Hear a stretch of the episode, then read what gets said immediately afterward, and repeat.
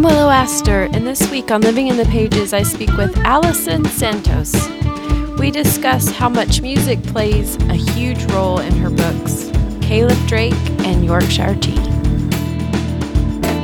Hello, Allison. Hello. How are you? Doing well, and I'm so excited to be here. I'm so excited to talk with you. I feel like we have so much in common that I didn't even know about till preparing for this podcast. I know.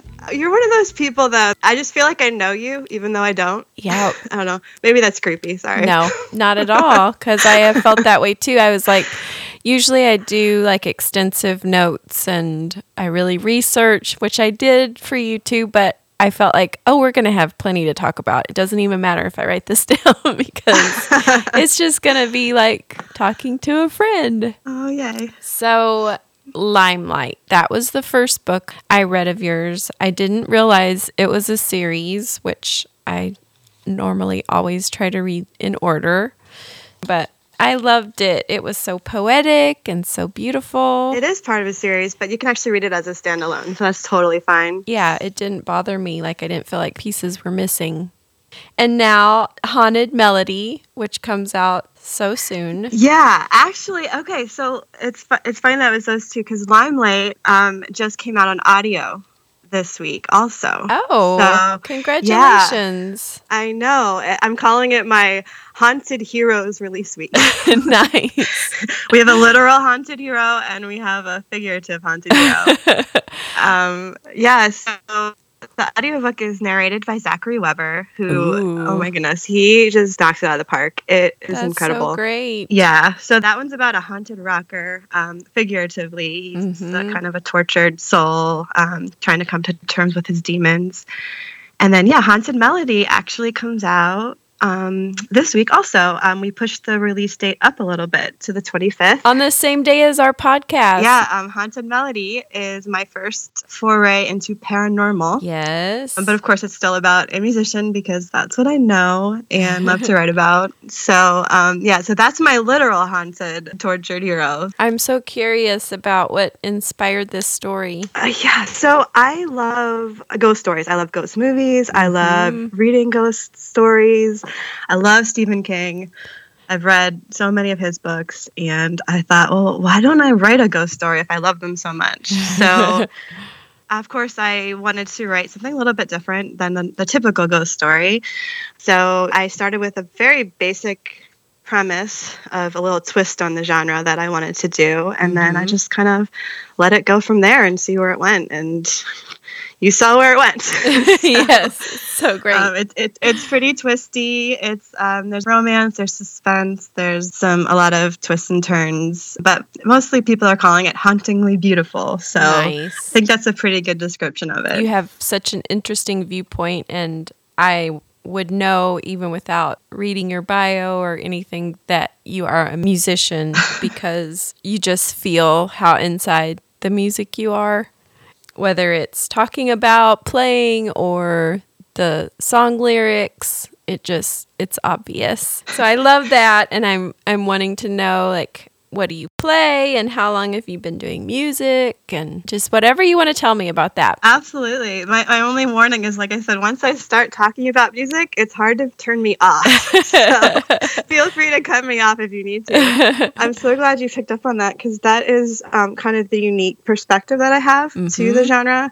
Um, because I do, I come at the books as a musician, mm-hmm. writing about musicians. So I do have a very insider view of the whole process of mm-hmm. playing and performing and all of that. Um, because I do, I've been doing music my whole life. I've been a musician since I was five. Even though I'm a rocker now, I'm actually a classically trained harpist. Really? Yeah, I started harp lessons as a little girl, and that's where all my training is. Wow. You don't find many harpists anymore. no, That's so cool. no, and I and if my harp teacher met me now, she would probably turn over in her grave because I am so the opposite of what you picture a harpist to be. But yeah, that's my background, and actually on my YouTube channel, there are some videos of me playing. They're not actual videos, but just on the channel, there's some posts of me Oh, playing harp. cool. So I don't play a whole lot anymore the harp. I've switched mostly to the more of the band environment. Okay. So now my primary instrument is keyboard.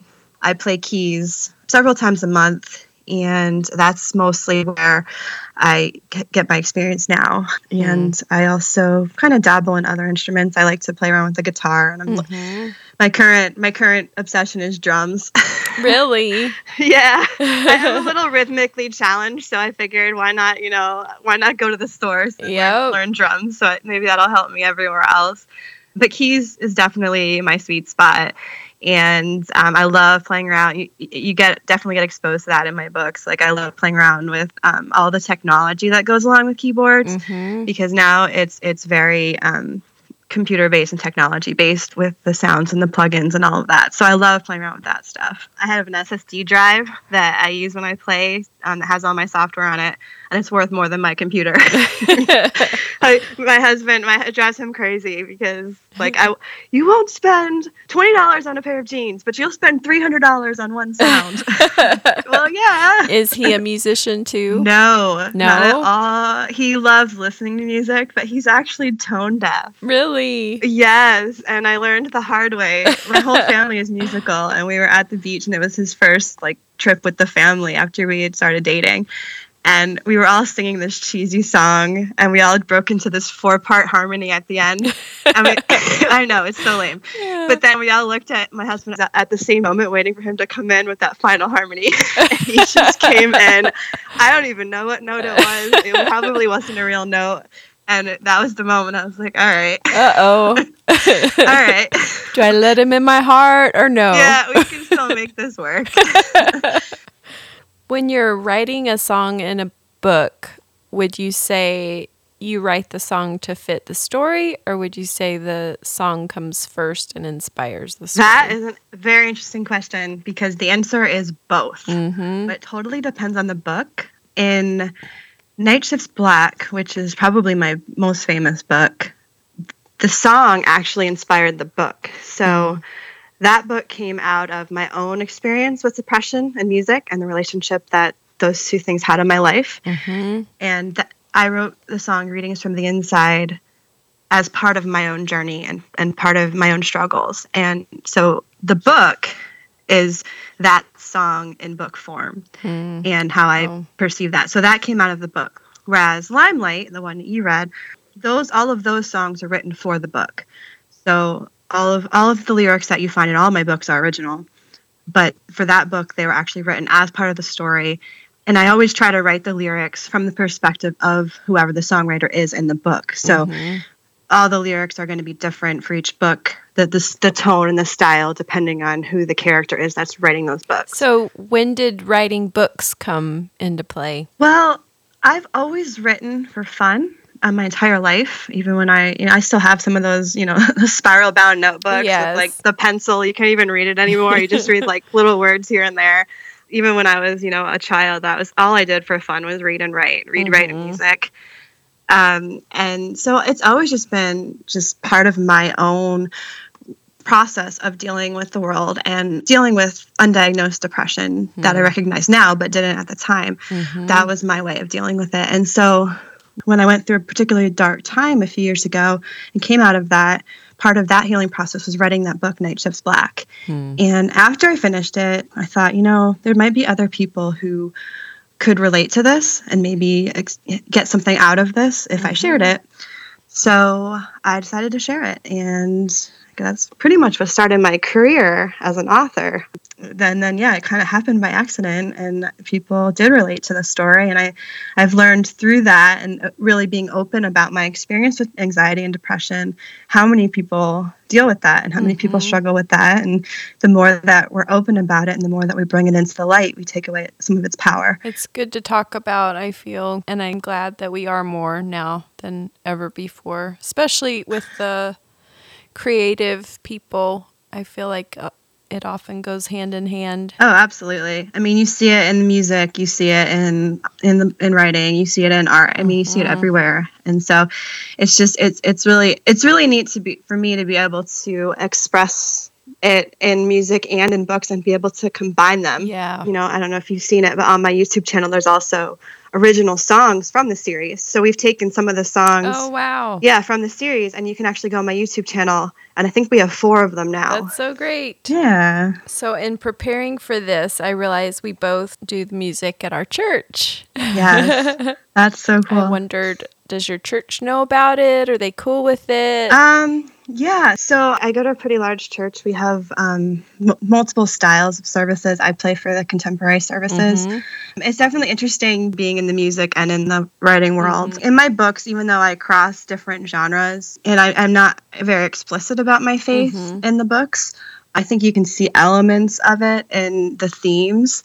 All my books are about finding the light in the darkness and I, I try to incorporate elements of hope and forgiveness and compassion and you know but at the same time i really want to explore what it is to be human in a very real way. And um, the darkness that is out there in the world and it's darkness that i've experienced and that i struggle with all the time you know and my faith is a big part of that. And you know i try to put my faith um, not just in God, but also in others and in, in humans, because I believe even though, you know, we have a tremendous capacity for evil, we also have a tremendous capacity for good. Yep. And I think you can find that good everywhere if you look for it. And I think we each have a responsibility to be part of that good. And mm-hmm. so my books, you know, tend to explore that dynamic of the good and the evil and finding that light in the darkness. I love it. And I love that it doesn't have to even be like this is a Christian book. Well, yeah. I think I think regardless of your faith, regardless of your background, regardless of where you live or, or anything about your, you know, we're all human and we all share a common human experience that we can all relate to on a certain level. Yep. And I think if we strip back all those barriers and all those boundaries, we can all discover each other at that level. And we need to start meeting each other at that level and mm-hmm. working together to believe in making things better. Common ground. Exactly, and I've seen it, you know, so many times in my life. You know, you know, with with friends and family and loved ones and strangers, and you know, we're always meeting people that are different, Yeah. and um, and there, but there's always something that we can find where we can relate with each other, and I think it's important that we that we focus on those similarities. Let's do a fast five. I will ask you questions and you answer off the top of your head. Oh boy, okay, Go to beverage. hot tea, Okay. definitely, definitely a tea drinker. What are your favorite teas? This is a side note. Honestly, I just like plain black tea. Like, and I discovered Yorkshire tea. My I have a friend in Yorkshire who sends it to me. Nice. Yeah, straight from England, and everyone makes fun of me because even when I play, like I always come with my little Ziploc bag of tea bags because whatever they have at the coffee bar is not good enough for me. So, but yeah, just my plain black breakfast blend with a splash of milk. That's, Nice. that's my go-to beverage. Who is your favorite book boyfriend? I feel like that's impossible to answer. This is supposed to be fast. I, I, I could think about that all day. Um, the last one that I have is the one I just finished yesterday, and it blew me away, and that was The Opportunist Oh, by Tarryn Fisher and. Caleb Drake. Caleb and Drake is a good one. yeah, I, I, he, he's the one haunting my brain right now, Mhm. so I'm gonna have to go with that. Any writing rituals? Actually, I just started this, and it started with haunted. Is lighting a candle. Oh. I don't know what it is. I light that candle and I can just get into that headspace. What have you eaten today? All right. So I am notorious for being a terrible cook, and my poor children are alone with me this week, so they are the the benefactors of that. So so far today, I have eaten a bowl of frosted mini wheats, and Oh. that's it. Oh, I used to crave those. I haven't had them in so long. They're so perfect because they're so good and they're easy to eat Mhm. and they're quick and they're filling. so, you know, they tied me over for a while till I have to figure out the eating thing again. So they work well for me and my family. Last movie you loved. The, the last two movies I watched are with my boys and I can't say I loved them. I Um, know the I- feeling. you know what? I have trouble finishing movies actually, but I, I watch a lot of international Mm, movies mhm. and like independent films and things like that. So I'd say the last one I've watched that I that I enjoyed was Viva. Okay. Yeah, it was on it's on Netflix. Do you have any signings this year that we will I do. I do. In June I'll be at Black and Gold in Pittsburgh. I'll be at that And too. I know. I'm so Yay. excited. Yeah. and I'm also going to see you again in Richmond. Twice in a month. The Girls Are Back in Town. And then I'll be at Rare in London Oh. in September. That's amazing. Yeah, that's actually my second UK signing this year. wow. Yeah, so I can get I, I can re- restock on my tea. That'll be good. That'll be so fun. It'll be good. The Pittsburgh one's nice and close. I'm a Pennsylvania girl. Oh, are you? yeah, that'll be the closest one that I've done so far. Nice. I think it's time for us to sing a song. Okay. Normally I'd be excited about that, but I have been sick since Thursday, and I was hoping it would make me like have that sexy rocker rasp. But it's definitely more of like the debate team president, dirty, congested thing. So I don't know. Yeah, I've had a weird month of it where I just can't seem to get well myself. But we can sound hoarse and scratchy and nasally together. It'll be beautiful. Worst duet of all time. Perfect. So I was thinking Unchained Melody for us. Oh, perfect. Don't you There's think? a that's that's actually on my um the playlist for Haunted Oh, Melody. is it? Um, and it's the boys it's the Boyce Avenue um cover. That it's so good. Ooh, I haven't heard that version. I'll go listen after. Yeah, definitely. Let's check that one out. Okay. All right, you pick the key. Okay. Oh, Oh, my love, my darling, I've hungered for your, your touch. touch a long, lonely time and time goes by so slowly, and time can do so much. Are you still mine?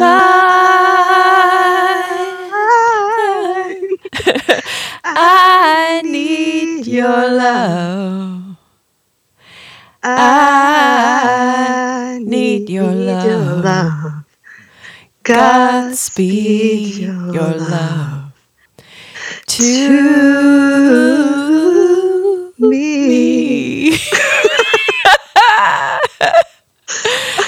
I think we might have picked the hardest song um, ever. I'm pretty sure you picked the hardest song that exists. I'm so and I'm sorry. Sure I'm getting kicked out of every musical I am too. event that I've ever been invited to. Yeah, me too. And I need to spruce up my resume. We'll just have to start our own do that now. band so we can just be okay with ourselves. Can, can we can we start a cover band? Yes. we should start a cover band. and we will not sing That, this that'll song. be our thing. Let's see how many songs we can ruin in one set. oh my goodness, hilarious. Oh, well, at least we know we sing pretty well at church. Yeah. Uh, maybe we're sparking interest. So maybe someone is so morbidly curious now that they're going to come check us Maybe out so. live and see see this for real and see it for themselves. Awesome. I like it. Oh, thank you. All right. Well, thank you so much. I'm so glad you did this with me today. And I just, yeah, we're both sick. Hey, it's We'll blame it on Mhm. that. We- would totally sing this song better at least if we weren't at sick, least twelve never, ever gonna percent prove better. At least 12%. We're never going to prove that. 12 percent. I'm just putting that out there right now. So oh, don't ask us to sing this in Pittsburgh. no, It's not going to happen. It's a no. It's a no right now. uh, happy release week. All right. Thank you. I'll talk to you soon. Sounds good. Bye.